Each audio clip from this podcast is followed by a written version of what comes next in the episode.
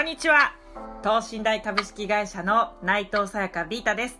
私のことはビータと呼んでください。この番組は人を幸せにする人の心にビタミンを注入する、つまりあなたのためのコンテンツ。ビータと私。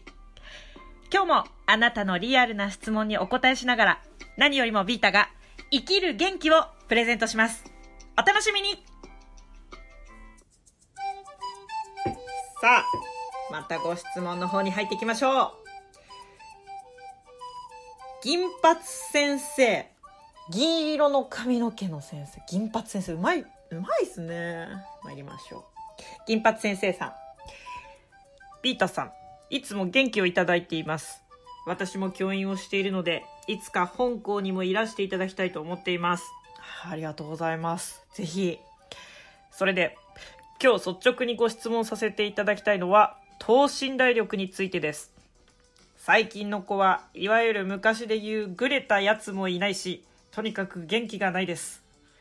だからこそ、ビータさんに元気を注入してほしいのですが、ただ、私は今流行りのありのままや、それこそ等身大では困るという考えを持っているのです。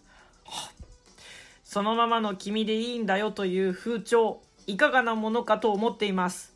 ご本人に聞くのは失礼かなと思いつつ、私の解釈が間違っているかもしれないので教えてください。まだ若くて経験の浅い彼らは、本当にありのままでいいんでしょうかというご質問ですね。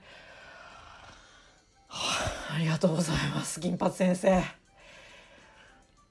完全にだ男性かなと思いながら喋っちゃってるんですけどね。あの、いやでも銀髪先生、とにかく男性でも女性でもあの、ありがとうございます。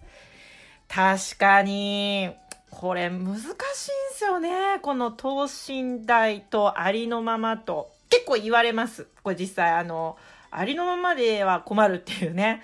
えーあのまんまでね、彼らがいいわけないよみたいな部分もあって、で、それでまあ等身大っていうところでどうなの？っていうこと結構あるんですよね、これね。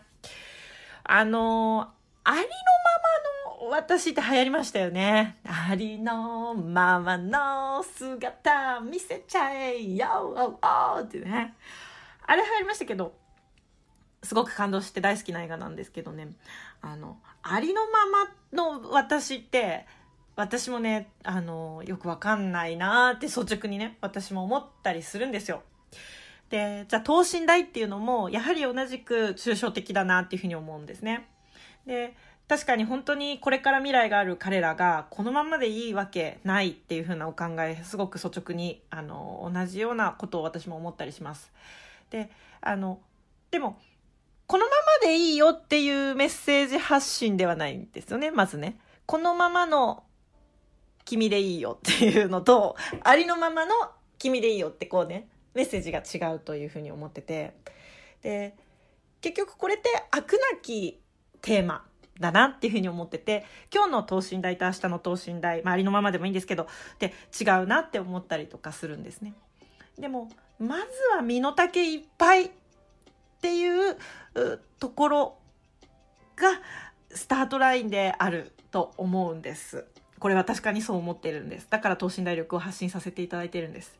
っていうのも、うんと、もし、もちろん彼らはまだまだな存在だし、いっぱい経験積まなきゃいけない。けど、まだまだだよねとかね、いうのって、もっともっといけるっていう風な気持ちが初めて前提としてあって、うん。